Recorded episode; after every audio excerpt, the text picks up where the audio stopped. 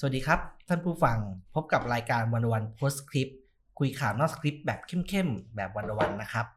วันนี้ผมสมคิดพุทธศรีบรรณาธิการบริหารดีวันวันดอทเวิรับหน้าที่ชวนคุยครับ แล้วก็ผมอยู่กับพี่วิสุทธิ์คมวัชรพงศ์แล้วก็อาจารย์สิริพันธ์นกสวนสวัสดีครับ สวัสดีทั้งครับสองสวัสท่านดีครับผมอาจารย์สวัสดีครับครับ ก็วันนี้เอ่อเราคุยกันวันที่ 1 มีนาคม 2566ครับ เป็นครับเดือนวันแรกของเดือนมีนาคมอืมเมื่อวันลองนั่งนำนับดูก็ อีกประมาณ 70 วัน ก็เลือกตั้งเอาเลยนับวันที่เจ็ดใช่ไหมนะครับนับนับวันที่7ครับครับครับ แต่ว่าเอ่อก็อ่าเมื่อวานนี้28 28กุมภาพันธ์นะครับก็เป็นวันปิดเอ่อประชุมประชาสมัยนี้ครับ อย่างก็เป็นทางการอย่างเป็นทางการนะครับ ก็เป็นช่วงท้ายๆแล้วก็มีเหตุการณ์ที่เป็นเป็นข่าวน่าสนใจครับพี่วิสุทธ์สุดยอดเลยครับ ก็คือจริงๆเมื่อวานเป็นประชุมนัดพิเศษใช่ไหมคนัรัดบพิเศษนัดพิเศษนัดพิเศษแล้วก็ เรื่องที่จะคุยกันเนี่ยก็คือเรื่องเอ่อพรกอุ้มหายครับครับพรกอุ้มหายเนี่ยสาระสำคัญก็คือจะยกเว้นอ่าการบังคับใช้พรบอุ้มหายสี่มาตราอืมที่เป็นเรื่องเกี่ยวกับเรื่องสิทธิเสรีภาพ เช่นเรื่องอาการถ่ายรูปอ่าให้ให้ตำรวจถ่ายรูปทุกครั้งที่เข้าจับกลุ่มอืมอะไรเงี้ยแต่ว่าก็มีเอ่อบอกว่าตำรวจยังไม่พร้อมอืมยังไม่มียัอุงปไม่มีกรกล้ณ์องอุปนะกรณ์ไม่มีก็ไม่มีงบยังไม่มาใช่ครับแต่การงบไปแล้วอะไรเงี้ยการการงบไปแล้วใช่ไหมครับแล้วครับออก ก็คือคอรมอเนี่ยก็เลยออกพรกมาเพื่อเพื่อยกเว้นทีนี้ก่อนที่จะประชุมเนี่ยก็มีข่าวว่าถ้ามีการโหวตเนี่ย ความแน่อะถ้าจะคว่เอ่อฝ่ายฝ่ายค้าฝ่ายค้านนี่ก็บอกว่าคว่ำนะครับ ก็ำฝ่ายรัฐบาลก็ไม่เอาด้วยฝ่ายรัฐบาลก็ไม่ไม่เอาด้วยนะครับอาจารย์คุณจะไทยกะคว่ำทั้งภาคเลยนะครับอืมนี่ก็เลยสุดท้าย ก็คนก็จับตาดูกันจะจะคว่ำไม่คว่ำยังไงสุดท้ายคือไม่ได้โหวตครับ ครับ เพราะว่าเอ่อสสฝั่งรัฐบาลเนี่ย ร้อยคนเนี่ยเข้าชื่อ แล้วก็บอกว่าขอให้เอ่อสารรัฐธรรมนูญเนี่ย ยื่นตีความครับว่าทำได้ไหม มันเป็นเกมเหนือเมฆอะเซียนจริงอืมนะแต่เกมแบบเนี้ยมันทำให้เป็นการสร้างบรรทัดฐานครับที่ไม่ถูกต้องในในกระบวนการรัฐสภา คืออันอำนาจในการออกกฎหมายเนี่ยนะคะจะครับคว่ำไม่คว่ำอะไรก็ตามเนี่ยเป็นอำนาจของฝ่ายนิติบัญญัติๆอืมแล้วอย่าลืมว่าในระบอบประชาธิปไตยอะนิติบัญญัติบริหารตุลาการ คือเท่าเท่ากักันนเท่ากันคุณจะมายื่นให้สารรัฐธรรมนูญมาตีความว่าเราทำอย่างนั้นอย่างนี้ได้ไหมเนี่ยมันไม่ถูก เหมือนกับจริง ๆ อยากจะครั้งที่แล้วที่เราคุยกันครัว่าบกกตยื่นให้สารรัฐธรรมนูญตีความเออเรื่องการแบ่งเขตเลือกตั้งก็เหมือนกันถูกไหมกกตก็เป็นองค์กรอิสระตามก็ตัวรัฐธรรมมีอำนาจอยู่นูแล้วญนะใช่ครับคืออันนี้มันเป็นการสร้างบรรทัดฐานที่ผิดครับแต่ว่าถ้ามองเนี่ยเกมเนี้ยมันคือเกมของการไม่อยากให้พรกตรงเนี้ยถูกคว่ำครับเพราะพระราชพระราชกำหนดเนี่ยมันเป็นเอ่อ กฎหมายที่ยื่นมาโดยคณะรัฐมนตรีครับนะคะซึ่งถ้าคณะรัฐมนตรีเอ่อไม่ไม่สามารถผ่านได้เนี่ยมันกลายเป็นความรับผิดชอบในทางการเมืองอืมซึ่งตามธรรมเนียมเนี่ยอาจจะต้องหรือทำบ้างให้ยุบสภายุบสภาลออกซึ่งจริงๆมันก็จะยุบอยู่แล้จะวยุบอยู่แล้วอ่าแต่อันนี้อย่างที่พี่พิสุทธิ์ว่ามันคือเกมเหนือเมฆาก็คืออ่าไม่โหวตถ้าโหวตเดี๋ยวเดี๋ยวความเสียหน้าอ่าหัวแล้วเสียหน้าโหวตแล้วเสียหน้า แต่อืมอันนี้ไงมันน่าสงสัยใช่ไหมคะที่เราคุยกันนอกรอบนิดนึงนะคะว่ากฎหมายเนี่ยก็ออกมาโดยฝ่ายบริหาร แล้วตัวพักร่วมรัฐบาลเองกลับมองกันคนละอย่างใช่ครับไอ้ที่ที่พี่พิสุทธิ์พูดเมื่อสักครู่อะชงต้องเองกินต้องเองความเอง เออต้องบอกเออหมอชนน่านชงเองกินเองแล้วหมอชนน่านบอกอ่าชงเองกินเอง แล้วก็ทำให้หายไปเองเออเอออุ้มไปเองหายอุ้มหายไปเองอุ้มหายไปเองแต่แต่อันนี้อาจารย์ครับค่ะพรกที่จะไปยืดวาระของพรบอุ้มหายอะอืนะมมันจะว่าเป็นพรรครัฐบาลก็ไม่ได้นะอ่าคือมาจาก บางซี่ของรัฐบาลอืมเออคืองานเนี้ยฝ่ายความมั่นคงเนี่ยเขาเขาไม่ยอมอะ คือเขาบอกเขาไม่ไม่พร้อมอะแต่ผมไม่เชื่อเขาไม่พร้อมนะมคืออาจจะไม่พร้อมที่จะใช้พรบฉบับนี้ ก็เลยดึงเกมสร้างพรกเพื่อยืดอายุเนี่ยอ่าทีนี้มันเป็นบางติ่งของคอรมออ่าเอาง่ายๆนะผมว่าเอาวรวมไทยสร้างชาติซึ่งโอเค จะมีสภา มีสสกี่คนอะคนสองคนเป็นคนนี้นะ พลังประชารัฐเนี่ยเขาคือปีกปีกอนุรักษ์อะปีกอำนาจนิยมอะค่ะเขาไม่อยากให้ผ่านอืมครับแต่ว่าถ้าคุณถามพรรครัฐบาลนะอืมโอเคอื่นๆก็โอเค แต่ว่าภูมิใจไทยประชาธิปัตย์เนี่ยคงไม่เอาด้วยอ่ามันมันแพ้ทีนี้ไอ้เกมเหนือเมฆใครช่างคิดไม่รู้แบบส่งภาษาลงตีความเนี่ยอืมมันบัวไม่ให้ช้ำน้ำไม่ให้ขุ่นอืมได้กับทุกคนในในหมู่ของคอรมอนะอืมแต่ประชาชนเสียใช่ก็เพราะเมื่อวานมันเป็นวันสุดท้าย อันนี้มันใช่ก็ครับเหมือนเหมือน คล้ายๆกับในสหรัฐอเมริกาเป็น pocket veto คืออมวิดการวีโต้กฎหมาย แล้วก็ไม่ได้ถูกนำมาพิจารณาอีก เพราะว่าครับสภาหมดวาระลงมาพอดีอืมอืมนี้จากจากเรื่องนี้ครับก็เลยว่าเออวันนี้เนี่ยก็น่าสนใจอยากจะชวนพี่วิสุทธิ์กับอาจารย์สี่เนี่ยมาค่ะครับ จริงๆแล้วเนี่ยก็เมื่อวานปิดอ่าประชุมสภาก็อยากมาครับชวนประเมินผลงาน 4 ปีสภาครับ ว่าแบบว่าเออจริงๆแล้ว 4 ปีสภาไทยชุดเนี้ยชุดตั้งแต่อ่าเลือกตั้ง 62เป็นต้นมาเนี่ย work ไม่ work ยังไง สภาที่หมายถึงสภาสภาผู้แทนราษฎรฝ่ายฝ่ายฝ่ายฝ่ายไม่ไม่เอาสภากดปุ่มข้างบนเนี่ยเอาแบบที่สภาครับไม่มันมันอะก็คุยคุยคุยคุยแยเรากันได้นะคุยเรากันได้มันโอเคแยกไม่ได้หรอกอืมเออแล้วพี่วิสุทธ์ตามข่าวมาสี่ปีเนี่ยครับจริงๆไม่ใช่สี่ปีครับสามสิบปีตามเนี่ยมาทั้งชีวิตเออเลยรู้อายุอ่าสามสิบปีเนี่ยครับสภาชุดเนี้ยฟอร์มเป็นยังไง สภาชุดเนี้ยเหรอเอ่อที่ผมพูดภาพรวมมันนะคือ มันเหมือนกันอย่างหนึงคือ ผมคิดว่าเป็นสภากดปุ่มอะอืมสั่งได้อืม delivery ได้ตามสั่งอืมใครสั่งไม่ได้สั่งได้ทุกคนไงมันก็รู้กันอยู่ว่าใครสั่งอะเฮ้ยแต่สั่งได้เกือบทั้งหมด โอเคนะผมพูดภาพนะภาพแบบสภากดปุ่มอยู่นะอืมสวเรายอมรับนะว่ากดปุ๊บอืมได้ปั๊บอืมเอ่อสองร้อยห้าสิบอาจจะเป็นของรัฐบาลซะสองร้อยสี่สิบแปดสองร้อยสี่สิบห้าเนี่ยถูกไหมครับอืมชัดเจน แต่ว่าสภาผู้แทนราษฎรเนี่ย ถ้าเรื่องใหญ่ๆอะก็พร้อมครับนะฮะอืมเอาง่ายๆนะบัตรร้อยห้าร้อยนะอ่าโอ้โหสู้กันเป็นจะตายอืมถึงเวลากดปั๊บเดียวเปลี่ยนเลยอะอืมเฮ้ยสั่งได้ไหมได้ดิอืมใช่ไหมครับครับ เราดีใจนะ ไอ้พรบอะไรสุราก้าวหน้าเนี่ย สมรสเท่าเทียมอุ้ยมันผ่านสภาเว้ยอย่างนี้นะดีอกดีใจมันก็ควรดีใจนะอ่า แต่สุดท้ายอะก็กดปึ้งอืมไปเลยอืมนั่นเป็นสภาสำหรับผมว่าเป็นสภาที่กดปุ่ม พร้อมบริการนะฮะแล้วก็เสิร์ฟด้วยอืมกล้วยขนมหวานอ้ชอบมากเสิร์ฟกล้วยอ่า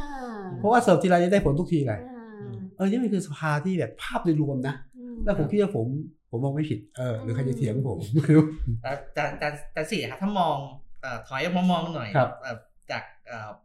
มุมจากอาจารย์สี่เองเนี่ย คิดว่าอะไรคือ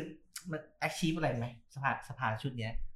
แต่ต้องบอกเลยว่าเขาชอบมากสภากดปุ่ม delivery อืมแล้วก็เสิร์ฟด้วยกล้วยอืมเนี่ยนะคะชอบชอบที่ที่พี่พิสุทธิ์พูดถึง แต่ว่าเอิ่มจะขอวิ่งในทุ่งลาเวนเดอร์นิดนึงครับอ่าคือมองว่ามันมันมีทั้งด้านบวกและด้านลบครับนะคะในเพื่อพี่พิสุทธิ์พูดภาพใหญ่ซึ่งตรงใจมากไปแล้วเนี่ย ก็จะขอพูดด้านบวกนิดนึงก่อนนะคะคือคิดว่าการทำงานของสภาชุดนี้เนี่ย ในแง่หนึ่งเนี่ยได้ยกระดับมาตรฐานบางอย่าง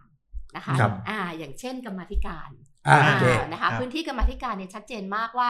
ก่อนหน้านี้เนี่ยประชาชนจะไม่รู้เลยว่ากรรมาธิการทำอะไรวะทำอะไรหรือมีไว้ทำอะไรอืมเออซึ่งจริง ๆ แล้วเนี่ยเราเราก็เพิ่งรู้กันว่ากรรมาธิการเนี่ยเอ่อประชุมกัน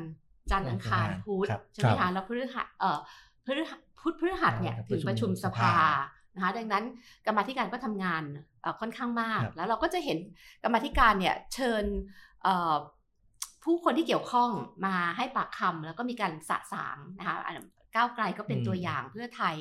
เอ่อหรือกรรมาธิการของเสรีคุณเสเสรีรีคุณเสรีเสรีพิสุทธิ์ครับพิสุทธิ์เนี่ยชัดเจนมากนะคะอันนี้ก็เป็นส่วนหนึ่ง แล้วก็ในการทำงานของอะสภาเนี่ยก็จะมีเรื่องของการตั้งกระทู้ด้วยครับอ่าการอภิปรายไม่ไว้วางใจ ซึ่งก็ต้องบอกว่าก็เข้มข้นอยู่นะ อภิปรายไม่ไว้วางใจเนี่ยถ้าเกิดใช้คำพี่พิสุทธิ์มันก็กดปุ่มได้แหละอ่าฮะไม่ว่าคุณจะอภิปราย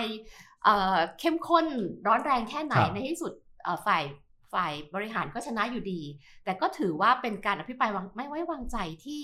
ที่สร้างมาตรฐานใหม่ที่ยกระดับการเอ่อเข้าถึงประชาชนค่อนข้างมากครับนะคะเอ่อเอ่อหลายเรื่องที่มีการอภิปรายเนี่ยก็มีการสารต่อ มีการส่งเรื่องต่อตรวจสอบต่อ นะคะเอ่อแต่บางเรื่องที่ยังอยากรออย่างเช่นเรื่องถุงมืออนามัยตอนอืมโควิดเนี่ยอืมอ่านะคะวิทยาอุตสาหกรรมนะอ่านั่นนะตอนนั้นเขาน่ะเขาอยากให้หน้ากากลืมอนามัยไม่มันมันควรจะมันลืมไม่ได้นะอ่าเรื่องมันควรจะไปถึงสตงปปชครับก็อยากจะฝากไว้ด้วยว่าอย่าอย่าลืมประชาชนไม่ได้ลืมนะคะเอ่ออีกเรื่องหนึ่งที่สำคัญเลยก็คือเรื่องของการทำหน้าที่นิติบัญญัติก็คือเสนอกฎหมาย อย่างที่พี่พิสุทธิ์พูดอะเอ่อเราเห็นกฎหมายสำคัญหลาย ๆ อย่างครับผ่านวาระหนึ่งอ่านนะคะสุราก้าวหน้า สมรสเท่าครับเทียมเอ่อ แต่ว่าในที่สุดแล้วมันมันหายไปอืมอะแต่อย่างน้อยเนี่ยเอ่อเชื่อว่าในมุมของประชาชนพื้นที่ตรงเนี้ยมันทำให้เห็นว่าฝ่ายค้านสามารถมีพื้นที่ในเชิงนิติบัญญัติได้มากกว่าในอดีต แล้วก็คิดว่าส่วนหนึ่งเนี่ยเป็นเพราะว่าพักใหม่ๆ อย่างก้าวไกลประชาชาติเสรีรวมไทยเนี่ยเขาต้องสร้างผลงานครับเนื่องจากเขาไม่เคย ไม่ได้เป็นรัฐบาลไม่สามารถส่งมอบนโยบายได้ ทีนี้จะทำยังไงให้ชื่อเขาติดตาติดตรึงใจประชาชน ดังนั้นไอ้เรื่องของการเอ่อใช่อยากจะเรียกมันว่าเป็น issue politics นะคือการเสนอประเด็นบางอย่างที่ตรงใจคนเข้าไปเนี่ย มันก็เลยเป็นผลงานที่ฝ่ายค้านให้ความสำคัญ อย่างครับเรื่องอะสุราก้าวหน้าสำรวจเท่าเทียมอะไรอย่างเงี้ยนะคะ ในในแง่นี้เนี่ยก็ต้องถือว่าเป็นด้านบวกของสภานี้ แล้วก็อยากจะเห็นการพัฒนาที่มากขึ้นไปอีกอืม ก็ก็เติมอาจารย์สิก็คือว่า คือภาพที่ว่ามันคือภาพใหญ่นะไปไม่ถึงแต่ว่ามุมเป็นมุมหนึ่งนะอืมเพราะการเมืองมันตีบตันอะ ผมเชื่อการผูกขาดมากเลยนะค่ะมันต้องมีทางออกอ่าที่กรรมาธิการที่อาจารย์พูดนี่คือทางออกของอืมพรรคฝ่ายค้านอืมเอ่อเอ่อคุณเสรีพิสุทธิ์เนี่ยชัดเจนเลยก็อาจจะเป็นฝ่ายแค้นเนาะครับเออก็แต่มันมีช่องที่จะใช้กลไกทางสภาเนี่ยแล้วผมว่าหลายเรื่องมันไม่ได้ล้มเหลวนะใช่ครับเออเราจะพูดถึงเรื่องเอ่อ สุราก้าวหน้าอะไรนะสมรสเท่าเทียมอะไรก็ตามแต่อะไรเงี้ย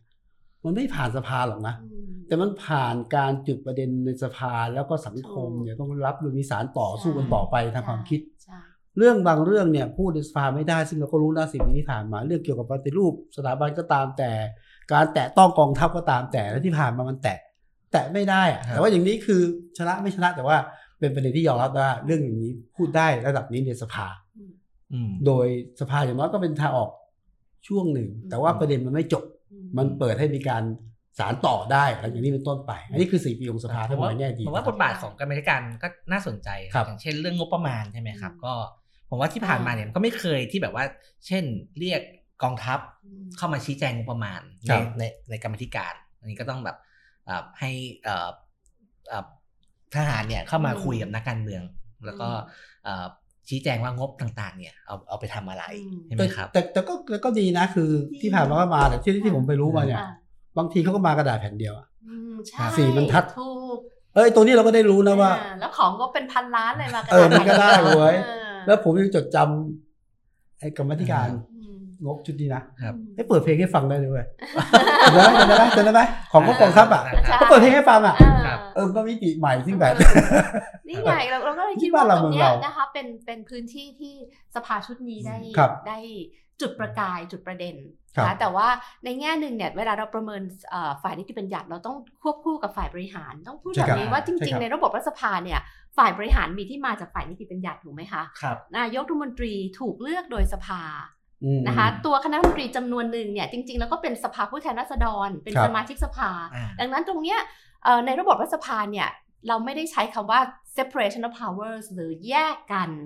ดังนั้นบางครั้งเนี่ยสิ่งที่เอ่อคณะรัฐมนตรีหรือฝ่ายบริหารต้องเข้าใจก็คือว่าการตรวจสอบถ่วงดุลเนี่ยมันสำคัญ แล้วการเชิญเอ่อบุคลากรหรือคณะรัฐมนตรีมา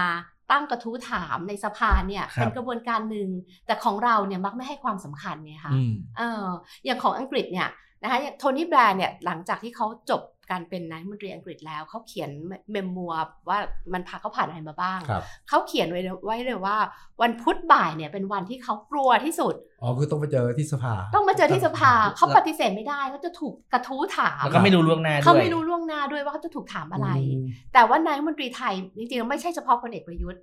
ทั้งในอดีตเราน่ะไม่เคยให้ความสำคัญ เราจะเห็นแต่คุณธนกรวังบุญคงชนะนะคะอ่ามมาเป็น คนตอบกระทู้แทนครับมันไม่ใช่รัฐมนตรีอันนี้คือความรับผิดชอบช่วยกลาโหมจะมาตอบแทนอ่านี่คือความรับผิดชอบของนายกรัฐมนตรี และคณะรัฐมนตรีที่จะต้องมาถูกซักถามซักฟอกครับเป็นรายวันไม่ใช่รอพี่ปายไม่ไว้วางใจอย่างเดียวครับอืมแต่ว่าล้เป็นภาพดีไหมครับขออภัยที่ผมแทรกนะคือผมผมก็มองในแง่ดีนะเลือกตั้งรอบนี้ถ้าในสภา มีสอสอประยุทธ์จันทร์โอชา มีสออ้าวเขาจะลงหรือเปล่า เออคุณคุณต้องลงงานสง่างามหน่อยนะแล้วก็ลงปฏิริษีระดับหนึ่งก็ดีนะเออสอสอประวิทย์อ่านะอ่าก็ผมว่าเอออย่างน้อยเนี่ย ความเป็นอดีตผู้หรือความเป็นผู้นำกองทัพผู้นำรัฐบาลแล้วไม่ฟังเสียงในสภาเนี่ยมันต้องเปลี่ยนไปนะอืมเออผมก็อยากเห็นภาพนี้นะเออในสภามีผู้นำที่เคยลากตั้งมาเนี่ยนะอืมยึดอำนาจมาแล้วอยู่ในสภาแล้วเวลาเกิด เกิดพระเจ้าจะผูได้ไปอีกรอบหนึ่งก็ควรต้องมาตอบกระทู้ถามครับอันนี้ผมอยากเห็นภาพนั้นจริงๆอนะยากเห็นโดยหลักการต้องเป็นแบบนั้นด้วยครับที่ที่เอ่อแคนดิเดตนายกรัฐมนตรีจะต้องลงเป็นอันดับหนึ่งของปาร์ตี้ลิสต์เนี่ยครับจะต้องมา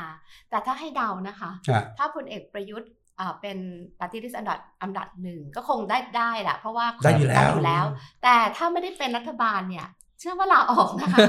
คงไม่มาอยู่มาเป็นรัฐฝ่ายค้านอะอืมพลเอกปเราระจะยุทธ์เห็นค่ะคุณเหรอเอ่อ พลเอกประยุทธ์เป็นผู้นำฝ่ายค้านอยากเห็นอะอยากเห็นถ้าเห็นอยากแล้วอยากเห็เห็นนด้วยทำงานกับก้าวไกลเลยเออก็ไม่เห็นเป็นไรเลยนะฮะครับอยากเห็นค่ะแต่ว่าอืมอ่า แต่อืมพูดพูดถึงพลเอกประวิตยนิดนึงจดหมายเมื่อวานนี่น่าสนใจ เพราะมันมีอ่าประโยค เพราะมันมีประโยคที่ท่านเหมือสีนกับถอดยอมถอดให้ฟังหน่อยผมอ่านแล้วผมไม่เคยเข้าใจใครเขียนให้หวาเออผมว่าเป็นเป็นจดหมายที่ที่ที่น่าสนใจครับแต่แต่แต่แต่แต่ถึงแต่จะถามแต่อาจารสีย์ก่อนสื่ออ่าคิดว่ามันมีประเด็นน่าสนใจคือตอนหลังเนี่ยก็ก็ยอมรับว่าไม่ได้เขียนเองคือเราอ่านเนี่ยเราก็เอาแกรู้สึพูดแล้วไม่ได้เขียนเองาไม่ได้เขียนมีเองทีมเสนาธิการเหมือนเสนาธิการทหารใช่อ่าใช่แต่คิดว่ามันมีประเด็นหลัก สักสองสามประเด็นครับนะคะประประเด็นเอาเอาแรกแรกๆเอาอย่างแรกเลยก็คือ จริง ๆ แล้วมองอ่านแล้วเนี่ยนึกถึงคำว่าโซ่ข้อกลางผมคิดถึงพี่จิ๋วเลยอะใช่พี่จิ๋วเลยอะหรือเซนันหรือเซนันใช่ของท่านอ่าครับคือเพราะด้านหนึ่งก็คือบอกว่าเอ่ออำนาจนิยมมันอ่าสุดโต่งไปอ่าครับอ่าอนุรักษ์นิยมเนี่ยก็ไม่ใช่ อันนี้ก็คืออยู่ตรงกลาง แต่ถ้าหลักๆเลยก็คือเอ่อพร้อมจะเป็นนายก พร้อมจะเป็นคนกลางและคือการทอดสะพานอืมให้กับ เพื่อไทยอืมครับและอันเนี้ยคือหลักที่เห็นสลายนะคะขั้วสลายขั้วอืมนี่จะสลายขั้วยังไงอะก็ตัดขั้วเดิมฝั่งตัวเองเนี่ยพลังประชารัฐ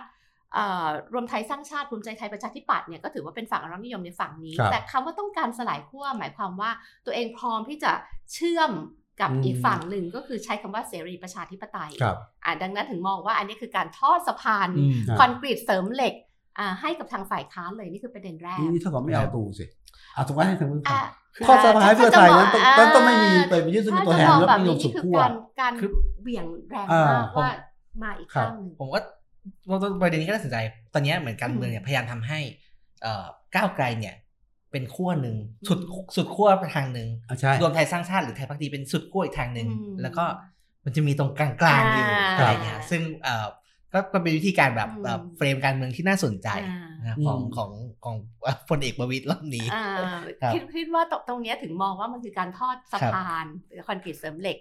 ประการที่สองเนี่ยเอ่อคือ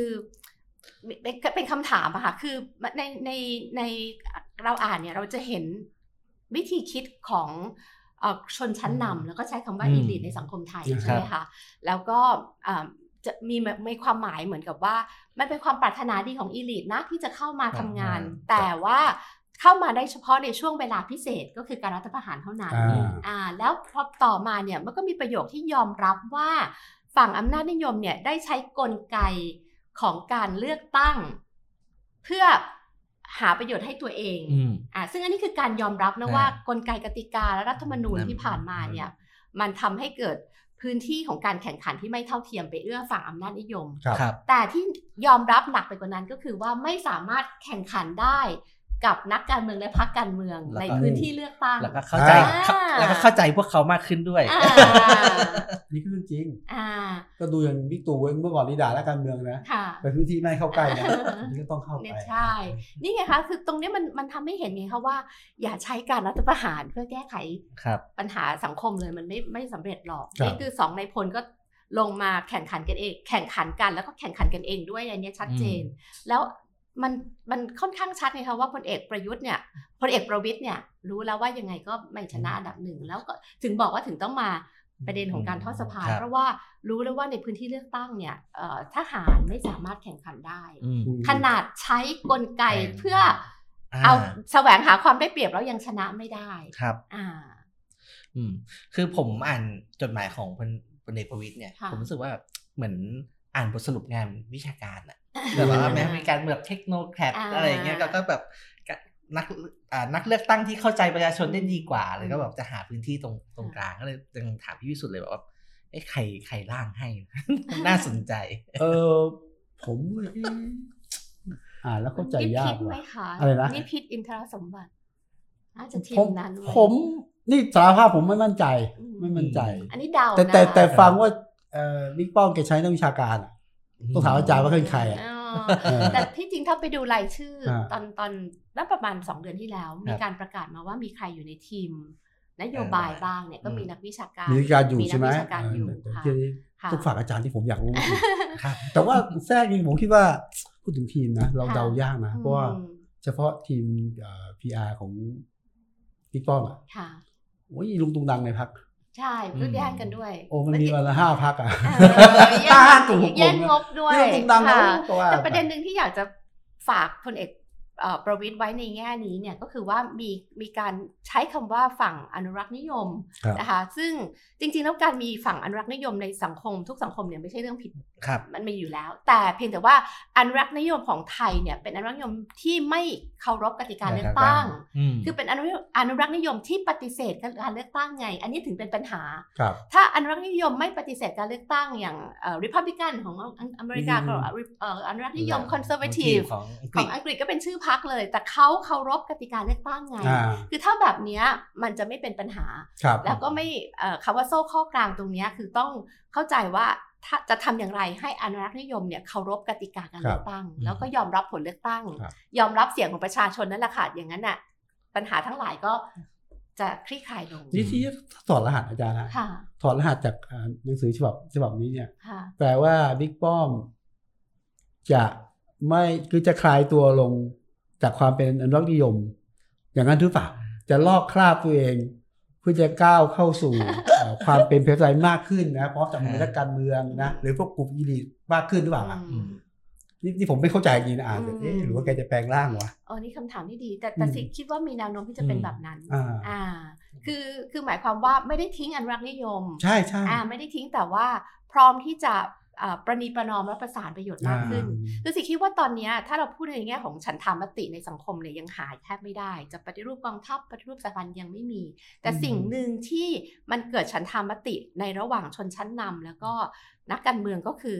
การยอมรับที่จะมีพักร่วมรัฐบาลอืมสิคิดว่าอันนี้เป็นฉันทามติที่เกิดขึ้นแน่ๆนะครัคะบครับเอ่อจากตัวจากการเปลี่ยนระบบเลือกตั้งจากเอ่อโครงสร้างที่กำลังเห็นเนี่ย ดังนั้นในแง่นี้เนี่ย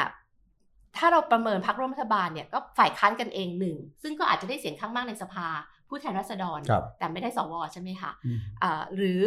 ขั้วเดิมของรัฐบาล ซึ่งอาจจะดันทุลังเป็นรัฐบาลเสียงข้างน้อย กับอีกแบบแบบที่สามก็คือการผสมระหว่างข้ามขั้วมของฝ่ายค้านและฝ่ายรัฐบาล ตรงนี้แหละคือสิ่งที่คิดว่าพลเอกประวิตยมีอยู่ในใจอืมอืมก็แต่คือพรรคร่วมรัฐบาลข้ามแต่ขั้วมันมันมันมันพอไหมครับอาจารย์สิแบบว่าอืมแบบว่าให้กลุ่มอนุรักษ์นิยมหรือว่าอิลีทไทยเนี่ยอืมยอมรับ การเลือกตั้งใช่ไหมครับโอเคยอมรับการเลือกตั้งแต่มันต้องไปถึงขั้นแบบว่าเอ่อพรรคที่เอ่อมีเสียงมากที่สุดควรจะได้จัดตั้งรัฐบาลก่อนอืมอะไรมันมันมันผลักไปถึงขั้นนั้นเลยได้ไหม เพราะว่าถ้าถ้าพลเอกประวิตยเนี่ยหวังจะเป็นนายกก็คืออมก็ต้องเป็นนายกที่มาจากรัฐเอ่อพรรคที่ไม่ได้ชนะเลือกตั้งเป็นระดับหนึ่งอืมใช่ไหมครับค่ะคำถามนี่สำคัญมากว่าครับว่าจะยอมกันไหมครับอ่าเพราะว่าแต่แต่ ถ้าให้เดาพลเอกประวิตยในหลาย ๆ กรณีเนี่ยก็บอกว่าโอ้ผมก็แก่แล้วอะไรอาจจริง ๆ แล้วอาจจะขอเป็นแค่พักร่วมรัฐบาลก็ได้นะครับแต่ทั้งหมดเนี่ยมันอยู่ที่ว่าผลเลือกตั้งเป็นยังไงเนี่ยมากกว่า ในครับที่สุดมันกลับมาสู่คณิตศาสตร์ทางการเมืองอะ แล้วก็เสียงของประชาชนจะเป็นตัวบอกว่าอำนาจต่อรองอยู่ที่ใครอืมอ่าครับแต่ตอนนี้คือการวางไพ่บนกระดานว่าพร้อมจะเป็นเพราะพรบ้ารคหนึ่งอ่าอ่าแต่แต่ผมคิดว่าสิ่งที่จูงพูดเนี่ยนะ คือจูงไปวางมาตรฐาน ซึ่งหลายคนก็คาดหวังนะ มาตรฐานอืมของของของทั้งบ้านทั้งเมืองทั้งทั่วโลกอะครับพรรคไหนได้เสียงข้างมากที่สุดต้องจากรัฐบาล แต่มันถูกทลายไปแล้วอืมถูกทลายไปตั้งแต่คราวที่แล้วละอืมใช่ไหมครับพรรคที่ได้เสียงข้างมากอืมไม่ได้ถูกกลายว่าพรรคไหนรวบรวมเสียงข้างมากพรรคนั้นเป็นผู้จัดตั้งรัฐบาล ซึ่งรอบนี้ก็เหมือนกันอืมทีนี้ผมคิดว่าเรื่องเนี้ยในแง่ของสังคมนะ ควรต้องตั้งคำถามแล้วควรต้องถามด้วยว่าเฮ้ยตกลง ไอ้ รวบรวมเสียงข้างมากเนี่ย มันมันก็ได้อะนะในสภากฎหมายแต่ว่ามันมันใช่ไหมยอมรับได้ไหมอืมเป็นอีกสิ่งหนึ่งต้องปฏิเสธ พอๆกับเรื่องมรดกอะไรนะอำนาจสวเรื่องนายกอันนี้อันนี้ต้องทำนะฮะอืมแต่ผมเชื่อวันนี้ครับอย่างนี้อาจารย์ครับ เชื่อว่าเลือกตั้งเสร็จนะยังไงผมก็ไปถึงคนชื่อประยุทธ์จันทร์โอชานะเออจริงๆ คือแม้ว่าประยุทธ์จันทร์โอชาจะได้อะผมให้สามสิบครับห้าสิบก็ได้อืมผมยังเชื่อว่าเขาก็มีโอกาสเป็น นายกนายกรัฐมนตรีได้บนโจทย์ที่ว่าอืมก็ผมรวบรวมได้มากกว่าอืมมีปัญหาอะไรหรือเปล่าอืมอืมซึ่งไอ้ตรงเนี้ยก็คุณทำได้อืมแต่ว่าเรารับคุณไม่ได้แล้ว หลังเลือกตั้งผมว่าประชาชนต้องไปเสียเรื่องนี้เหมือนกันถูกต้องเห็นด้วยค่ะแต่โจทย์แต่โจทย์ก็นี่ครับอย่างน้อยคือ ต้องรวบรวมให้ได้มากกว่า ซึ่งก็ ซึ่งก็ไม่ง่ายหมายความว่าคือในอย่างนั้นในในสภาผู้แทนราษฎรเนี่ยสิขอขอพูดแค่ว่ารวบรวมให้ได้เกินครึ่งของสภาผู้แทนราษฎรครับอันนี้สิยอมรับได้ฮะเกินครึ่งของสภาผู้แทนก็ราษคือฎร251อ่าเอาสองร้อยห้าสิบเอ็ดใช่ไหมสองร้อยห้าสิบเอ็ดไม่ยากอะอันนี้ว่าเรามามาดูกันเออไม่ยากหรอกสิคิดสิคิดว่าอ่า ต้องใช้อภินิหารทางกฎหมายสูงมากเออไม่เหมือนครั้งที่แล้วอืมค่ะไม่เหมือนครั้งที่แล้วคือครั้งที่แล้วเนี่ยน่าจะสองร้อยอ่าสองร้อยสี่สิบสี่กับสองร้อยห้าสิบหกครับซึ่งครับปริ่มมากเราก็ปริ่มามใช้อภินิหารทางกฎกฎหหมามายยใช่กับอ่าเอ่อไอ้กกตนับคะแนนใช่ไหมครับอ่าเปลี่ยน ตัวนั้นเป็นตัวพลิกเกมเหมือนกันอ่าตอนนั้นทำไมมันยากอะจ๊ะไม่ ครั้งนี้ยากกว่าเออเออมันยากตรงไหนฮะเพราะว่าขอความรู้จริงเดิมพลังประชารัฐเป็นพักเดียวไงคะครับมาร้อยสิบหกใช่ไหมคะอ่าตอนนี้มันแบ่งเป็นสองพักแล้วครับอ่าแล้วเราก็เห็นแล้วว่าเอ่อผลงานรัฐบาล 4 ปีที่ผ่านมามันไม่ได้เข้าตาอืมถามว่าพลเอกประยุทธ์ยังมีแฟนคลับอยู่ไหมมีมีสิว่าประมาณ 15%ครับซึ่งมันอืมลดลงจากครั้งที่แล้ว ครั้งที่แล้วนี่ประมาณ 25%ครับดังนั้นอืมมันหายไปละนะคะแล้วที่สำคัญที่สุดคือมันไม่มีพักเล็ก 11พักค่ะมคือรัฐธรรมนูญเนี่ยออกแบบมาเพื่อ มีธงอยู่ในใจแล้วว่ายังไงนายกรัฐมนตรีจากการเลือกตั้งครั้งที่แล้วเนี่ยต้องเป็นพลเอกประยุทธ์นะคะมันถึงทำให้เกิดมีพักหนึ่งที่นั่ง 11หรือ12 พัก แล้ว 11 12 พักนี่ก็คือโหวตไปทางเดียวกันหมดเลยเข้าร่วมรัฐบาล แต่ครั้งนี้ไม่มีแล้ว ดังนั้นเอ่อ โอกาสที่ฝั่งพลเอกประยุทธ์จะตั้งรัฐบาลได้เนี่ยก็คือต้องใช้สวอย่างเดียว ดังนั้นจะเป็นรัฐบาลเสียงข้างน้อย อันนี้ขออนุญาตฟันธงอืมแต่ฟังอาจารย์สีพูดแล้วทำให้ผมนึกถึงเอ่อผมไปคุยกับวงมาเขาบอกว่าตั้งข้อสังเกตว่า จริง ๆ แล้วรวมไทยสร้างชาติเนี่ย คนที่ได้ประโยชน์มากที่สุดเนี่ย ก็คือ party list เบอร์สองเบอร์สามเบอร์สี่เบอร์ห้าเบอร์หกเพราะการันตีมาแน่การันตีใช่เออก็คือะ คือในในใน sense นี้ก็เคยบอกว่าแบบเออก็มีกลุ่มคนหนึ่งที่แบบก็คือรู้จักว่าจะใช้พลเอกประยุทธ์ยังไง ในการการันตีแบบอืมเก้าอี้ตัวเองอะไรเงี้ยครับอุ้ยพลเอกประยุทธ์ถูกใช้อุ้ยอุ๊ยเอ้าบางทีก็ก็จริงๆที่ผ่านมาสี่ปีไม่ได้แปลว่าไม่ถูกใช้นะอ่าแต่ว่าชายชาติทหารยังอึดได้พักหนึ่งอะอ่าแล้วพอสี่ปีนี่เริ่มขายแล้วเราการเมืองนะเออตอนนี้เริ่มทนไม่ได้มาใช้บ้างไงครับนี่อยากจะแวบกลับมาเรื่องสภาหน่อยครับพูดถึงพลเอกประยุทธ์พอดีครับ คือพลเอกประยุทธ์เนี่ยเอ่อคือว่าผมได้คุยกับหลายคนเนี่ยก็มีทั้งบอกว่าพลเอกประยุทธ์เนี่ยไม่สนใจสภาคือมันไม่ไม่ให้ไม่ให้เอ่อไม่ให้ความสำคัญไม่ให้ความสำคัญครับนะครับ แต่บางคนก็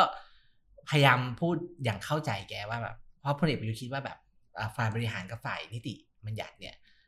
แยกกันจะไม่จะไม่ยุ่งกันกันเยอะทำไมครับ แล้วก็จริงๆมันมีเคสหนึ่งครับที่สุดก็คือเรื่องกรณีถวาย ถวายสัตว์ใช่ไหมครับอ๋อที่ที่ตอนจริงๆตก็อนรับตำแหน่งใช่ไหมครับการมาธิการเนี่ยเรียกมาคุยนะครับสุดท้ายกลายเป็นว่าสารรัฐธรรมนูญเนี่ยเอ่อไปตัดสินว่าแบบไม่ไม่มีหน้าที่ที่ต้องครับต้องมาเป็นแค่ความร่วมมือให้ครับความร่วมมือกับสภาอะไรอย่างเงี้ยครับก็คิดว่ามันก็เป็นบรรทัดฐานหนึ่งเหมือนกันว่า สุดท้ายแล้วในยกรรมการมาธิการเนี่ยมีหน้าที่ในการแบบเรียกคนมาแบบขนาดไหนยังไงอย่างเงี้ยไม่รู้พี่วิสุทธ์มองยังไงกรรมธิการใช่ไหมครับ จริงๆกรรมธิการเรียกแล้วมาก็ได้ไม่มาก็ได้นะ แล้วตอนหลังครับมีมีมีมีระเบียบผมจำเข้าไม่ได้นะอาจารย์นะคือเรียกก็ต้องมาอืมแต่ว่าไม่ได้แปลว่าคุณต้องมาเองนะอืมอ๋อมันมาเอ้ย ผมก็มอบนู่นแหละสมมติคุณเรียกพลเอกอะผมส่งทหารอืมระดับอืมอ่านะมาได้ครับเหมือนกันอืมนั้นอำนาจตรงเนี้ยมีอำนาจในการเรียก แต่เขาจะมาไม่มา หรือส่งใครมาได้ไม่มีทางเรียกอันนี้อืมนะครับครับแต่สีมองครับ มันจะเป็นบรรทัดฐานนะครับว่า ก็ก็เนี่ยก็ใช้วิธีการเนี้ยเรียกในการแบบไม่มาให้ข้อมูลกรรมาธิการซะคือตรงเนี้ยต้องเอ่อเอ่อคิดว่าคำวินิจฉัยสารรัฐธรรมนูญอันเนี้ยเป็นคำวินิจฉัยที่จริง ๆ แล้วเนี่ยไม่ควรจะต้องไปโยนโยนให้สารรัฐธรรมนูญครับเป็นคนครับวินิจฉัยอืมเพราะว่ามันเป็นอำนาจของสภาอย่างที่บอกอะนิติบัญญัติบริหารตุลาการเนี่ย ในการทำหน้าที่ของเราเราต้องรู้จักหน้าที่ของตัวเอง แล้วจริง ๆ แล้ว ในระบบรัฐสภานะคะ ชื่อมันก็บอกอยู่แล้วว่าประชาธิปไตยในระบบรัฐสภา สภาเนี่ยมันควรจะใหญ่กว่าอันอื่นด้วยซ้ำอืมเออเพราะว่าสภาเพราะว่าสภาเป็นที่เดียวที่มาจากการเลือกตั้งโดยตรงของประชาชน อันนี้พูดถึงสภาผู้แทนราษฎรครับนะคะเอ่อฝ่ายบริหารเนี่ยมีที่มาจากสภาอีกที เพราะว่าเลือกสภาก่อนถูกไหมคะเราทุกคนเนี่ยไปเลือกสภาผู้แทนราษฎร500 คน แล้วสภาค่อยมาเลือกนายก แล้วนายกค่อยมาร่วมรัฐบาลเป็นคอรมออืมดังนั้นจริง ๆ แล้วการทำหน้าที่ของสภาเนี่ยมันควรจะใหญ่ไม่ต้องไปถามใครแล้ว ทีนี้พอสารรัฐธรรมนูญได้วางมาตรฐานแบบนี้ปุ๊บเนี่ยมันก็เลยทำให้บทบาทของกรรมาธิการเนี่ยอย่างที่พี่พิสุทธิ์ว่าในความเป็นจริงอ้าวคุณมีอำนาจที่จะเรียก แต่เขาจะส่งใครมาก็ได้ครับแต่ว่าโอเค อันนี้ยังพอรับได้เพราะกรรมาธิการมีหลายชุดไงถ้าเรียกกันเยอะเดี๋ยวมา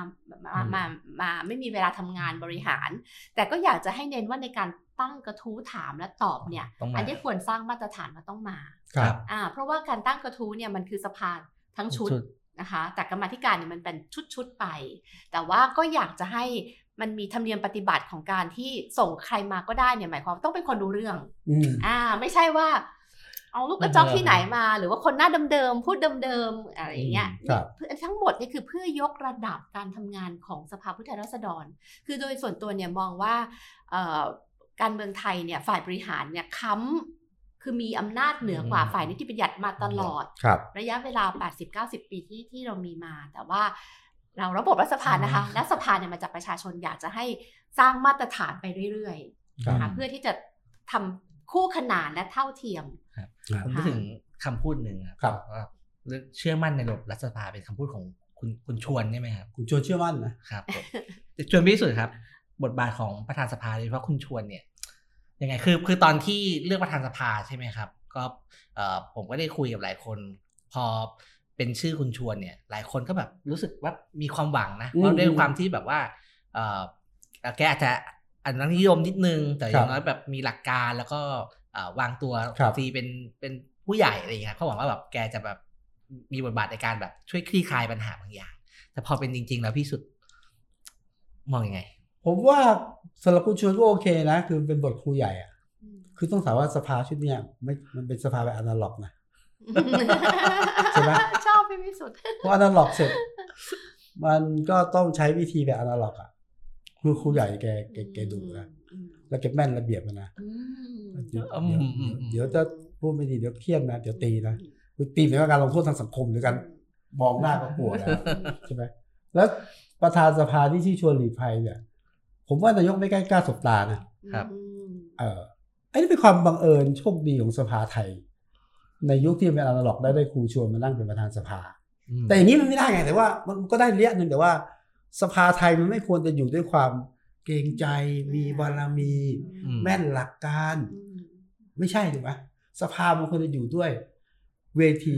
ของความคิดเห็นของตัวแทนประชาชนอืม สภาควรเป็นเวทีที่พูดเรื่องประชาชนได้อืมสภาเป็นเวทีที่ฝ่ายบริหารต้องมาตอบ ต้องมาชี้แจงอืมต่อสภาอืมงั้นเที่ยวหน้าสมมติว่าเป็นคุณชวนนะ ผมก็คิดว่า ก็ได้ระดับหนึ่งลดความขลังลงลงแต่ว่า ประธานที่เป็นคนรุ่นใหม่และเข้าใจเรื่องของบทบาทสภาเป็นเรื่องสำคัญกว่าอืมอ่าแล้วผมผมถามเผื่อไปเลยครับรองประธานสองคนอะ คุณคุณสุภชัยกับคุณสุชาติ คือ คืออย่างนี้ตอนที่เราตามข่าวเรื่องครับไอ้ สุราก้าวหน้าใช่ไหมครับเขาก็บอกกันว่าแบบ รอบนั้นผ่านเพราะว่าคุณคุณสุชาตินั่งบนบัลลังก์พอดีอืมอืมอืมอืมอะไรอย่างเงี้ยก็บอกว่าแสดงว่าแบบเอ่อใครนั่งอยู่บนบัลลังก์ตอนนั้นเนี่ยมีผลอยู่มีผลกับการแบบทำงานของสภาอยู่ มันมันก็มีผลบ้างอะในเชิงเทคนิคอะประธานผู้ทำหน้าที่ประธานการสภายิงเกมได้นักองค์ประชุมได้เอาไปพักประชุมคุณเคลียร์กันก่อนเนี่ยได้อยู่ได้ก็ได้ระดับหนึ่งแต่ว่ามันไม่ถึงแหลมขนาดอืมที่ทำให้ยติมันตกอ่าหรือมันหรือมัน พลิกเข้าได้นะแต่ว่าดึงเกมได้อยู่ครับแต่เราไปเสร็จไม่ได้ไงว่าตำแหน่งรองประธานสภาเนี่ยค่ะทำหน้าที่เนี่ยมันมีมันมีผลในทางการเมืองนะครับเอ่อคุณสุภชัยนี่โอ้ยนี่ก็มิติใหม่นะ พี่แกเกิดต้องคะแนนเสียงแกก็ลงจากบัลลังก์มาโหวตเลยอะ เฮ้ย ได้ไหม ไม่ได้ได้ได้ได้ได้ได้หมายถึงว่าประเทศไทยอะได้แต่โดยหลักการโอ้แต่มันไม่ควรไงแล้วมีมีไล่นายกไปยุบสภาด้วยนะเออใช่เอ้ยไอ้เงี้ยมันไม่ใช่ แต่ว่าก็เป็นสีสันแต่ว่าอ่าเนี่ยกำลังแสดงว่าคนที่ทำหน้าที่ประธานสภาไม่ว่าคุณจะเป็นรองหรือเป็นตัวหลักคุณก็ต้องรู้ว่าหน้าที่คุณณเวลานั้นเป็นยังไงอืมอืมคุณสุชาตินี่ก็ถือว่าสำหรับผมเนี่ยนะแกแกก็สอบผ่านนะอืมแต่แกก็ไม่ไม่ไหวที่จะเล่นสั่งสอนลุงตู่ในแง่ของสภานะอ่า เออเยอะซึ่งก็มีบารมีนะผมคิดว่า แต่ผมผมคิดว่าผมเราไปฏิเสธไม่ได้นะ ว่าคนที่มาทำหน้าที่เป็นประธานอ่ารองประธานเนี่ยต้องมาจากคนการเมืองอืมแต่เวลาอยู่บนบัลลังก์เนี่ยกูก็แสดงบทบาทของความเป็นกลางพอประมาณหนึ่งอืมนะฮะก็ก็ก็แต่โดยทั่วไปผมให้คะแนนผ่านนะให้คะแนนผ่านอืมนอกเรื่องได้ไหมล่ะ ดีค่ะ ว่าที่ประธานสภาสุชาติตันเจริญเนี่ยอืมว่าแกที่แกก็พร้อมนะแกก็พร้อมนะอ่าเรามองข้ามช็อตแล้วมองข้ามช็อตแล้วข้ามช็อตแล้วข้ามช็อตแล้วข้ามช็อตแล้วค่ะ เพราะว่ารอบรอบที่ผ่านมาเนี่ยแกก็ขอยากได้แกขอแกขอใช่เกมพลิกได้คุณชวนใช่รอบนี้เนี่ย แกก็ไปคุยละอืมแกก็มากน้อยมากขอตำแหน่งประธานสภาใช่มั่นใจย้ายพักเลย เราจะพักกันเออนะฮะอืมอืมนี่ผมยอมนิดนึงผมคิดว่าเรื่องของสภาที่รัฐบาลชุดเนี้ยไม่ก็เลยเยอะอีกนอแล้ว ไม่มีค่าอืมช่วงแรกๆนะ สังเกตนะ ไม่ตอบไม่มา เยาะเย้ยถากถางอืมเออไม่ให้คุณค่าอืมแต่พอเจออิทธิฤทธินักการเมืองเนี่ยอืมที่บอกให้นะแน่แค่ไหนเนี่ยใหญ่แค่ไหนอืมรู้จักนักการเมืองน้อยไปอืมเพราะเล่นงานคุณนะคุณก็ต้องให้ความสนใจมากขึ้นใช่นะครับ ทีนี้แต่ก็ไม่อยากให้แบบใส่ใจเพราะว่าเฮ้ยมันเล่นงานเราเพราะอะไรเงี้ยนะเพราะต่อรองเราไม่ได้นั้นผมผมยังคิดว่า ขอเถอะนะท่านนายกไหนๆก็จะมาเป็นนายกแล้วเนี่ย ต้องให้ความสำคัญกับสภา แต่ว่าอีกมุมหนึงผมก็เรียกร้องไม่ในเห็นนายกคนไหนค่ะเออทั่วไปนายกคนอื่นผมไม่ค่อยผมไม่ค่อยตัดใจตัดใจตู่กับป้อมเนี่ยเออพี่พี่พิสุทธิ์ยังปักใจว่าปักใจผมปักใจมันนายพลคนใดคนหนึ่งถ้าถ้าไม่พลิกถ้าไม่พลิกอ่าแต่แต่ก็ไม่แน่นะแต่ว่าอย่างนี้ผมผมเองผมอยากจะเติมนี้ครับว่า จริง ๆ สภาเองก็ควรจะเป็นสภาที่ให้ความศักดิ์สิทธิ์เคารพเสียงประชาชนเหมือนกัน คือการตั้งกระทู้ถามในสภาเนี่ยอืมมันไม่ควรจะบอกว่าเฮ้ยบ้านผม คือไม่ได้เอาเรื่องแบบส่วนตัวมากๆในพื้นที่มาหาเสียงไอ้นั่นก็เสื่อมอ่าแล้วคนตอบก็ก็ไม่อยากมาตอบอืมที่เวทีของสภาเป็นเวทีที่แบบเป็นประโยชน์โดยรวมของประชาชนอะอืมคุณจะพูดเรื่องจังหวัดคุณอำเภอไม่เป็นไรแต่เป็นประโยชน์ โดยรวมเนี่ยไม่ไม่ใช่สภาแห่งการหาเสียง หรือไม่ใช่สภาไม่ใช่สภาที่แบบจะบทขยี้ผู้บริหารเนี่ยให้ตายคาสภาอืมมันต้องช่วยกัน ถูกมันจะไปโทษฝ่ายบริหารฝ่ายเดียวก็ไม่ได้นะสสครับก็ต้องทำตัวอืมให้น่าเชื่อด้วยนะเออแล้วอาจารย์สี่ครับ ประธานเออประธานสภารองประธานสภานี้ โอเคไหมครับ ประมาณนี้ประมาณนี้คือพูดขอพูดโดยหลักการครับก่อนว่าทำชอบประเด็นของที่พี่พี่พี่พิสุทธิ์ตั้งไว้เนี่ยก็ดี คือทำยังไงที่จะทำให้ประธานเนี่ยมีความเป็นกลางอืมเพครับราะอันนี้สำคัญมากครับไม่ว่าคุณจะมาจากพักไหนใช่ ไหมคะเพราะจะเห็นว่าองค์ประกอบของประธานและก็รองประธานสภาของเราเนี่ยอืมมาจากสามสามพักพรรคหลักอืมที่เป็นครับพักร่วมรัฐบาลนะคะประชาธิปัตย์ภูมิใจไทยไทยแล้วก็เอ่อพลังประชารัฐครับนะคะซึ่งตอนนี้พลังประชารัฐย้ายไปละไปอยู่เพื่อไทยละเพื่อไทยอ่าแต่ว่าโดยหลักการเนี่ยจะทำยังไงให้เป็นกลางอย่างของไทยเนี่ยเราใช้ระบบรัฐสภา ซึ่งเราถูกสอนมาตั้งแต่เด็กเรียนมัธยมว่าเราเรียนแบบอังกฤษ แต่อังกฤษเนี่ยตัวประธานรัฐสภาของเขาเนี่ยประธานสภาผู้แทนราษฎรเนี่ยเขาจะพอได้รับเลือกปุ๊บเขาจะ สร้างมาตรฐานของความเป็นกลาง คือคุณต้องย้ายไปอยู่บ้านประจำตำแหน่งอ๋อเหรอมีบ้านเลยมีเหรอบ้านประจำตำแหน่งก็คือเวสต์มินสเตอร์อืมเราเรียกระบบอังกฤษเนี่ยว่า Westminster model ก็คือที่ทำการสภาแล้วเขาก็มีบ้านประจำตำแหน่ง คือนายกก็มีบ้านนายกก็มีบ้านปประระธาธานนก็ก็มีมีบ้าบ้านนเพราะนี่เนี่ยนี่คือความเท่ากันอ่าของครับสถาบันครับนิติบัญญัติและบริหารอืมแต่ของเราเนี่ยคือตั้งแต่ตัวรัฐธรรมนูญหรือการออกแบบตั้งแต่แรกเราไม่เคยให้ความสำคัญกับกับสภาประธานสภาเลย เราไม่มีบ้าน นายกรัฐมนตรีมีบ้านก็ไม่อยู่ ไม่ซุกกลัวผีหรืออะไรก็แล้วแต่ไปอยู่บ้านทหารอะไรอย่างเงี้ยในสค่ายทบายกหารว่าอ่านะคะ อันนี้คือที่คือตั้งต้นละคือครับเราไม่ได้มีแนวคิดหรือมุมมองต่อการทำหน้าที่ประธานรัฐสภาว่าจะต้องเป็นกลางและเอ่อสร้างอะไรคะ support mechanism อะครับกลไกที่จะรองรับรองรับอ่าทีนี้พอมาประเมินตัวบุคคล ก็เห็นด้วยกับพี่พิสุทธิ์นะ คือจะยังไงก็ตามเนี่ย คุณชวนอายุ 80 เท่าไหร่คะ ยังจำชื่อคนได้แม่นจำกติกาจำได้ได้แม่นแม่มานกอ่านะคะครับในในแง่นี้แต่แต่เราก็จะเห็น คือไม่รู้เป็นธรรมเนียมของไทยหรือเปล่ามันก็จะมีความเป็นเอ่อสั่งสอนเคารพผู้ใหญ่อ่าอะไรอย่างเงี้ยซึ่งจริง ๆ แล้วมันควรจะต้องตัดทิ้งออกไป แล้วก็อย่างประเด็นของคุณสุประชัยที่ลงมาโหวตด้วยเนี่ย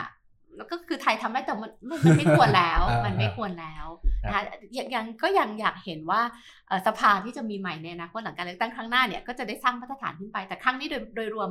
ก็ให้ผ่านนะคะครับอ่าผมผมเคยคุยกับเอ่อคนคนนอกคนหนึ่งที่ค่ะมีโอกาสเข้าไปอภิปรายในสภาเรื่องรัฐธรรมนูญอ่านนะครับเสร็จปุ๊บก็เจอคุณชวนก็เลยก็เอ่อเขาก็ไปทักทายสวัสดีก็ถามคุณชวนว่าอภิปรายเป็นยังไงบ้าง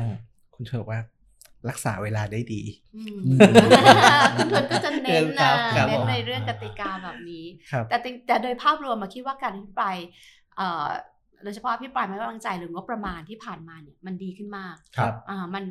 มันมีเนื้อมีมีหลักฐานนะมีมิติใหม่ของการนำข้อมูลมาย่อยและนำครับเสนออันนี้เห็นนี่เห็นค่ะคือผมผมคิดว่าอย่างนี้ฮะในสภาถ้าโดยรวมมองถึงว่า โอเค โดยรวมมันไม่ไม่ได้ไปไหนนะค่ะเอ่อสั่งการได้แต่ว่าไม่มี มันคล้ายๆเป็นสภาที่หิ่งห้อยอะฮะอืมพักเล็กเสียงไม่เยอะนักอ่าแต่มันมีแสงของมันตัวใช่แล้วความแสงมันที่ทุกคนยอมรับใช่อะรับบางคนรับได้ทั้งหมดรับได้บางส่วน แต่นี่คือมิติใหม่ที่เราก็คาดไม่ถึงนะครับเริ่มจะเกิดขึ้นอย่างนี้ได้อืมอ่าแล้วก็จริงๆคนรุ่นใหม่ ผมก็คิดว่าใหม่ ๆ ก็ชนกับคนรุ่นเก่าในสภานะอืมแต่ตอนหลังเนี่ยคนรุ่นเก่าก็เริ่มเออโอเคโอเค ก็รับได้ระดับหนึ่งอะใช่อย่าให้มากแล้วต้กัอนงมีรยอมรับกันใช่เออครับผมไอ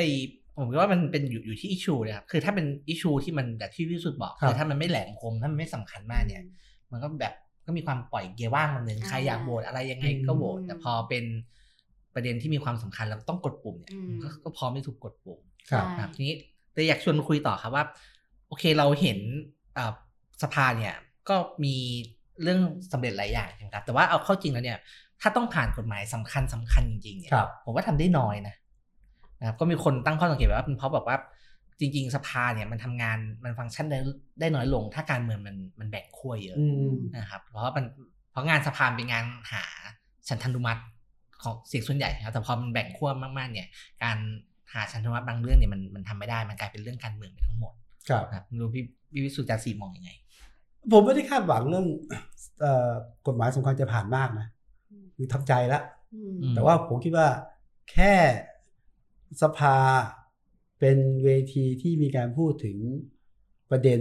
ของประชาชนกลุ่มหลากหลายเนี่ยอืมแล้วถูกเลสขึ้นมาเนี่ยอืมผมก็โอเคละ คือผมจะหวังน้อยนะอืมเพราะว่ายังไงมันกดได้ไงมันกดได้ไงอืมแต่ว่าคุณได้พูดในสภาแห่งนี้ แล้วประเด็นสภาคือคือมันต้องเคารพว่าเสียงข้างนอกกับเข้าบนสภานี่เป็นเรื่องยากอืมนะขณะเดียวกันเสียงที่พูดในสภาเนี่ยมันสามารถที่จะขยายประเด็นได้เนี่ย อันนี้คือเรื่องใหญ่ยกตัวอย่างเช่นนะเอ่อ อะตัวช้างอืมอืมคุณประวินอะอืมเฮ้ยคือพูดนอกสภามันก็ ไม่มันจะมีหายไปอ่ามันจะโดนข้อหาเอาสิอืมใช่ไหมครับอ่าแต่ว่าพูดในสภาปั๊บเนี่ย มีผลไหมไม่มีอืมแต่ว่าเฮ้ยสังคมตื่นรู้อืมสังคมรับรู้ใช่ไหมแล้วเฮ้ยมันนี่อยู่เหรออำนาจแฝงเล่นซ่อนเอ้ยมันมีอยู่ไงแต่ว่าต้องแก้ไขไหมไม่อืมไม่จบครับอืมเรื่องนี้มันต้องมีต่อแล้วมันมีหลายเคสเกิดขึ้นอืมแล้ว ในในมิตินี้ท่านผมผมนึกถึงบทสัมภาษณ์ของคุณประวีนหลายชินนะครับที่เอ่อพูดเรื่องนี้เขาบอกว่าเออแค่เรื่องนี้มันถูกพูดในสภาเนี่ยแกก็รู้สึกว่าแกได้รับความเป็นเดี๋ยวเป็นแกธรก็รมปลอดภัคืยนแล้วแกก็ได้รับความเป็นธรรมคืนมาเออบ้างแล้วอะไรอย่างเงี้ยเออมันก็มีฟังก์ชันแบบนี้อยู่ครับนะครับผมครับอาจารย์สิทธิ์นะครับ การเมืองแบ่งขั้วเนี่ยมันทำให้สภาเนี่ยมันไม่ฟังก์ชันเนี่ยมีผลอย่างมากนะคะ แต่ว่าตัวที่เขาใส่กลกลไกที่ทำให้สภาไม่ฟังก์ชันเข้าไปด้วยเนี่ย ก็คือตัววุฒิสภาแล้ว ใช่ไหมคะ คือตรงเนี้ยมันมันก็เลยอธิบายอะไรอธิบายหลายอย่างที่จะต้องโยงกับวุฒิสภาด้วยครับเอ่อตัวอย่างง่าย ๆก็คือเอ่อบางทีตัวกฎหมายกับตัวพระพระราชบัญญัติเองเนี่ยก็ไปให้อำนาจครับวุฒิสภาเอาไว้เยอะ ดังนั้นพอต่อให้ผ่านสภาผู้แทนราษฎรมันก็จะไปติดกับดักของอ่าวุฒิสภาอย่างเช่น แก้รัฐธรรมนูญ ถ้าแก้รัฐธรรมนูญเอ่อมีเฉพาะสภาผู้แทนราษฎรเนี่ย ก็ผ่านไปละอืมอ่าไอ้ส่วนที่มันผ่านได้ก็คือแก้รัฐธรรมนูญเรื่องระบบเลือกตั้งซึ่งดีใจมากนะคะครับเพราะมองว่าระบบเลือกตั้งปี 62เนี่ยมันไม่ใช่ระบบอะมันเป็นเทคนิค แต่มันผ่านได้เพราะอะไรก็ถ้าเอาประเด็นของจุงตั้งเนี่ยก็คือครับมันมีฉันทามติ อาจจะไม่ได้โดยรวมทั้งหมด แต่ว่ามีความเห็นตรงกันระหว่างพรรคใหญ่สองพรรคก็คือเอ่อเพื่อไทยกับพลังประชารัฐครับอันเนี้ยได้ แล้วก็ที่เหลือก็ใช้วิธีกดปุ่มของพี่วิสุทธ์เอามอ่าทีนี้ถ้าเกิดมันเป็นเรื่องที่มันมีความอ่อนไหวทางการเมืองเนี่ยเอ่อจริง ๆ แล้วสภาผู้แทนราษฎร อาจจะเห็นไปในทางเดียวกันอืมมองผลประโยชน์ของประชาชน เพราะมันต้องกลับไปอธิบายกับกับผู้เลือกตั้งอืมในพื้นที่อะใช่ไหมครัคะบเขาก็อาจจะอยากโหวตแบบนี้ แต่มันมีกลไกวุฒิสภานี่แหละ ซึ่งทำไมถ้ามองในกรอบของว่า สังคมมันแบ่งเป็นขั้วทางความคิดแล้วมันอ่อนไหวมากนี่ก็คือเขาตั้งใจที่จะเอาวุฒิสภามา เป็นอืมเป็นตัวกำกับเป็นเป็นตัวพี่เลี้ยงอีกที เพราะอย่างไรก็ตามก็จะไม่ไว้ใจสภาผู้แทนราษฎรราษฎรที่มาจากประชาชนอืมคือกรอบใหญ่ตรงเนี้ยยังยังเชื่อว่าเป็นเป็นภาพ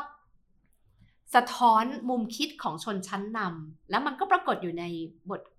จดหมายของพลเอกประวิปตระรวิตยด้วครัยบผมว่ามันไม่ไว้ใจแล้วจะทำยังไงแล้วพลเอกประวิตยก็เชื่อแบบนี้เหมือนกับจริง ๆ ก็จะสื่อสารกับชนชั้นนำฝั่งอนุรักษ์นิยมด้วยว่าเอ่อผมยังอยู่กับฝั่งคุณนะ เพราะว่าประโยคแรกๆเนี่ยยังมีเรื่องของความจงรักภักดีเป็นอืมเป็นเบื้องต้น แต่ผมพร้อมที่จะเอื้อมอืมมาประสานกับอีกฝั่งหนึ่งให้ครับดังเนี้ยภาพใหญ่ของความไม่ไว้วางใจ นักการเมือง เสียงของประชาชนที่เลือกตัวแทนเข้ามา มันถึงปรากฏอยู่ในวุฒิสภา ปรากฏอยู่ในกลไกของรัฐธรรมนูญแต่มีเคสหนึ่งครับที่ผมคิดว่าเป็นเป็นเป็นตลกร้ายเหมือนกันของของสภาผู้แทนราษฎรก็คือ ตอนที่กลุ่ม resolution เนี่ยเข้าไปเสนอเอ่อแก้รัฐธรรมนูญอ่าคือรัฐธรรมนูญฉบับนั้นเนี่ย คือเป็นการเพิ่มอำนาจให้สสนะครับครับแต่ว่าสสอะไม่เอา ไม่เอา ไม่ต้องการอำนาจเออมันก็เป็นแบบ มันก็เห็นไม่ต้องการอำนาจความความเอ่อ เขาไม่ไว้บิดใจเบี้ยวอะเขาไม่บาไว้งอใจย่างอยู่เขาไม่ครัไว้บผมใจครับเขากลัวว่าเดี๋ยวมันมีมาตราอื่น ๆ ที่เขาไม่ได้ดูแล้วแบบอ่หลุดเข้ามาหลุดอะไรอย่างเงี้ยเอ้ยแต่ว่าถ้าเกิดสวปีเจ็ดเจ็ดใช่ไหมครับอาจารย์จุนปีหถ้ากเกิดเจ็ดเออหกเจ็ดหกเจ็ดขอไปปีหน้าอีกปีครึ่งอีกปีครึ่งไอ้อำนาจสวเดิมๆมันจะหายไปมันจะดีขึ้นไหมมันมีความหวังไหมถือว่ามีความหวังเออแต่แต่ถ้าตามรัฐธรรมนูญแล้วเนี่ยสวเอ่อ ชุดหน้าเนี่ยจะมาจากการเลือกกันเองตามกลุ่มอาชีพอ่าอันเนี้ยก็ยังจะสามารถฝังเม็ดของฝั่งแนวคิดเอ่อก็มันยังสะท้อนว่าไม่ได้มาจากการเลือกตั้งโดยตรงของประชาชนไงคะมันก็ยังจะฝังเม็ดของของกลุ่มชนชั้นนำเดิมไม่ได้ครับอ่าก็ยังอยากจะให้มันคลี่คลายไปมากกว่านี้ ที่จริงอยากจะเห็นการแก้รัฐธรรมนูญ แล้วก็มานั่งใช่คุยกันใหม่ ใช่ใช่อืมมากกว่าที่จะเป็นสวที่ถูกออกแบบมาโดยเอ่อ ผู้ร่างรัฐธรรมนูญชุดที่แล้ว เพราะว่าฝังหมกเม็ดเอาไว้เยอะมากค่ะใครร่างอะคุณมีชัยคุณมีชัยไงครัคะบอ๋อเหรอครับผมลืมแล้วแกหายไปนานมากเออโอเคก็คุยกันอยู่ไอ้ยคุณคุณคุณคุณมีชัยเนี่ย น่าจะต้องแบบมีส่วนรับผิดรับชอบกับรัฐธรรมนูญฉบับนี้เพราะว่าก็ฝังอะไรไว้เต็มไปหมดเลยใช่แล้วก็แล้วก็หายไปตอนหายนี้ไปอืมชั้นอครัอบกผมอืมอืมทีนี้มองจะออกมองไปอนาคตนิดนึงครับ สภาปิดแล้วเดี๋ยวก็คงจะมีสภาชุดใหม่ เนี่ยเราเราคาดหวังอะไรกับสภาใหม่ ได้ไหมครับถามพี่วิสุทธ์ทั้งในในเชิงอืมพี่วิสุทธ์บอกว่าไม่ได้คาดหวังอะไรนอกจากเป็นที่พูดคุยกันอืมอืมใช่ไหมครับ มันมันคาดหวังได้มากกว่านี้กับสภาชุดใหม่เออชุดใหม่เนี่ย แต่ผมใจเย็นนะ ผมรอปิดสวิตช์สวนะอืมปิดสวิตช์คุณมีชัยเลยนะอืมคือไอ้ท่อคุณมีชัยต่อไว้สวมันต้องปิดอะอืมคือโอ้โหมันรอมันตั้งกี่ปีอะ สี่ปีแล้วโบวกอีกสองปีอะมันนานอะอืมคือความอดทนมีจำกัดครับอืมครับจำกัดครับอืมรอบนี้ถ้าเกิดเล่นปฏิหารย์แก้ไขต่อท่อต่ออำนาจไม่ได้อืมงั้นผมคิดว่าสสก็ต้องสำเนียกและตระหนักอืมเรื่องนี้อย่าไปเรื่องเอ้ยพูดไม่ได้ไม่เป็นไรหรอกอีกสองปีอะไม่ได้อืมงั้นผมผมคาดหวังเห็นนี้จริงๆนะครับเพราะว่ามันเปลี่ยนไปเรื่องอื่นเลยนะเอ่ออำนาจรัฐธรรมนูญที่ต้องแก้ไขนะแก้รัฐธรรมนูญเลยบ้ามันยากมากอืมเปลี่ยนฟูนำง่ายกว่าเนี่ยนะอืมซึ่งมันตลกอะอืมครับงั้นโดยรวมผมคิดว่าสอสอชุดที่จะมานั่งในสภาชุดนี้ต้องตระหนักถึงพลังของการเป็นผู้แทนประชาชนที่ต้องสะท้อนและกล้าแสดงออกอืมนะไม่นั้นวิกฤตสถานก็มาถึงครับ ครับอืมแล้วจาเสียครับ ในเชิงการออกแบบ สถาบันอืมใหม่เนี่ย มันทำอะไรให้ให้สภามันฟังก์ชันได้ดีขึ้นบ้างครับหมายถึงตามรัฐธรรมนูญฉบับเอ่อหมายถึงแบบถ้าต้องแก้รัฐธรรมนูญอ๋อเนี่ยถ้าต้องแก้รัฐธรรมนูญอาจจะเรื่องสวแน่นอนเพราะต้องค่ะต้องแก้ใช่ไหมครับแต่ว่าค่ะ ในแง่ของการที่แบบว่า เช่นทำยังไงให้เอ่อนายกยอมมาสภายอมมาตอบกระทู้หรืออะไรอย่างเงี้ยมันอืม คือคือไปเขียนกำกับไว้เลยมันก็ไม่ดีควรอีกคืออะไรเป็นใช่คไหมนคที่รับ มองว่ารัฐธรรมนูญเนี่ย มันจะต้องเอ่อกระชับก ระกระชับกระชับและกระฉับกระเฉงครับหมายความว่าเอาไอ้ระเบียบกฎกติกาที่มันไปกำกับสถาบันหรือองค์กรต่างๆเนี่ยออกไป ให้มันเป็นแค่หลักการ principle ของการยอมรับอำนาจอธิปไตยของประชาชนอืมอ่าสิทธิเสรีภาพแบบเนี้ยนะคะครับส่วนกติกาทั้งหลายเนี่ยไม่ต้องไปใส่ไว้ในรัฐธรรมนูญอ่าอ่าเอาไปลบค่ะโลดทิ้งอะเราแล้วมีในกฎหมายลูกอะครับใส่ใส่ไว้ในควรกฎหมายลูกได้อืมก็คือ ใส่ไว้ในพระราชบัญญัติธรรมดาอย่าไปเรียกว่าพระราชบัญญัติประกอบรัฐธรรมนูญเลย เพราะเดี๋ยวมันก็จะไปพร้อมกับรัฐธรรมนูญครับอีก คือเราไปสร้างอ่าสไอสายโซ่เออหรือพันธนาการทางกฎหมายของเราขึ้นมาเองอะก็ไม่รู้ว่าทำไมนักกฎหมายถึงคิดแบบนี้มก็คือคุณก็มีพระราชบัญญัติที่กำกับการทำงานของสภา ให้ทำหน้าที่ได้ดีขึ้นนะคะเอ่อซึ่งมันสามารถทำได้แหละ แล้วก็ต้องมาคุยกันเอาคนที่เขาทำงานเขารู้หน้าที่ว่าต้องทำอะไรนะอย่างเช่นความเป็นเอ่ออิสระ นะคะหรือว่าจริง ๆ แล้วอยากจะเสนอแนวคิดด้วยว่าเออคือถ้าเรามองในแง่ตัวบุคคลเนี่ยบางทีเราอาจจะต้องมองย้อนไปว่าเราอาจจะอยากมีสสที่มาที่เป็นอิสระไม่ต้องสังกัดพรรคการเมืองไหมมคือตรงเนี้ยมันก็เป็นพัฒนาการอีกแบบหนึ่ง แล้วมันก็เลยทำให้พี่อย่างที่พี่วิสุทธ์เอ่อใช้คำว่าเสิร์ฟกล้วย ใช่ไหมคะ มันเป็นบานาน่าสปริตอะอืมแล้วมันก็สปริตกันไปหมดครับ ทีเนี้ยพอมาประเด็นนี้ถามว่าจะมีความหวังกับสภาชุดใหม่ไหม ในแง่หนึ่งก็อยากจะมีความหวังมากกว่าเดิม เพราะอย่างน้อยตัวระบบเลือกตั้ง ก็จะทำให้ไม่มีเอ่อสสพักละหนึ่งคน ซึ่งเราก็รู้ว่าไม่ได้มีบทขอขออภัยนะคะ แต่ว่าต้องพูดแบบเป็นี้นว่าอย่างนั้นไม่ได้มีบทบาทจริง ๆ แล้วก็เอ่อรับประทานกล้วยกัน เก่งครับมากเนี่ยนะคะจะถูกฟ้องไปพูดแบบนี้ แต่ว่าก็กังวลใจว่าไอ้ด้วยไอ้การเลือกตั้งครั้งนี้ที่เราเห็นเนี่ย เราก็เห็นว่ามีการซื้อกันตั้งแต่ก่อนเลือกตั้งอืมแล้วก็กล้วยก็ยังแจกกันไม่หยุด เราก็เลยไม่แน่ใจว่าหน้าตาของสภา ซึ่งจะคนจำนวนมากเนี่ยเป็นเน้นเรื่องของอะไรคะบ้านใหญ่กันเยอะเนี่ยเนี่ยมันจะออกมาแบบเป็นไหน แต่อยากจะบอกนะคะว่าบ้านใหญ่เนี่ยมันไม่ได้ใหญ่เหมือนเดิม บ้านใหญ่มันถูกแบ่งเยอะเพ ราะมันมันเป็นเรื่องของการต่อรองแล้วขายพ่วงทางการเมืองอืมมากด้วยอืมครับ ก็นะครับเราชวนคุยวันนี้เรื่อง 4 ปีครัสบภาไทยนะครับ ก็อ่าอย่างหนึงคือไม่ได้อยากจะคุยเรื่องอดีตแต่อยากชวนคุยครับว่าประเมินผลงานสภาไทยนะครับเพราะว่าอ่างานสภาเนี่ยก็เป็นเป็นงานที่สำคัญของสสนะครับ ก็น่าจะเป็นปัจจัยหนึ่งเนี่ยที่อ่าเราอยากให้เอ่อทุกคนเนี่ยเข้ามาดูนะครับเป็นปัจจัยหนึ่งในการใช้ในการเลือกผู้แทนที่กำลังจะถึงนี้ด้วยนะครับ นอกจากดูแบบอ่า นโยบายแล้วเนี่ยก็มีผลงานด้านอื่น เพราะไม่งั้นอ่าก็จะได้มองรอบๆนะครับอืมว่าเราอยากให้สภาเนี่ยเป็นแบบไหนแบบที่อาจารย์สีบอกว่าแบบว่ามันคืออ่าประชาธิปไตยในระบบรัฐสภาสภาก็ควรที่จะทำงานสำคัญ เพราะว่าถ้าสภาเราทำงานได้ดีเนี่ยก็เชื่อว่าการเมืองแบบน่าจะหลายเรื่องน่าจะคลี่คลายลงไปได้ครับนะครับก็วันนี้เป็นวันวันโพสคลิปของอาสัปดาห์นี้ครับแล้วก็สัปดาห์หน้าเราเว้นไปนะครับก็เป็นเริ่มเข้าสู่ลูปที่เป็นปกตินะครับก็คือ 2 สัปดาห์ครั้งนะครับ แล้วก็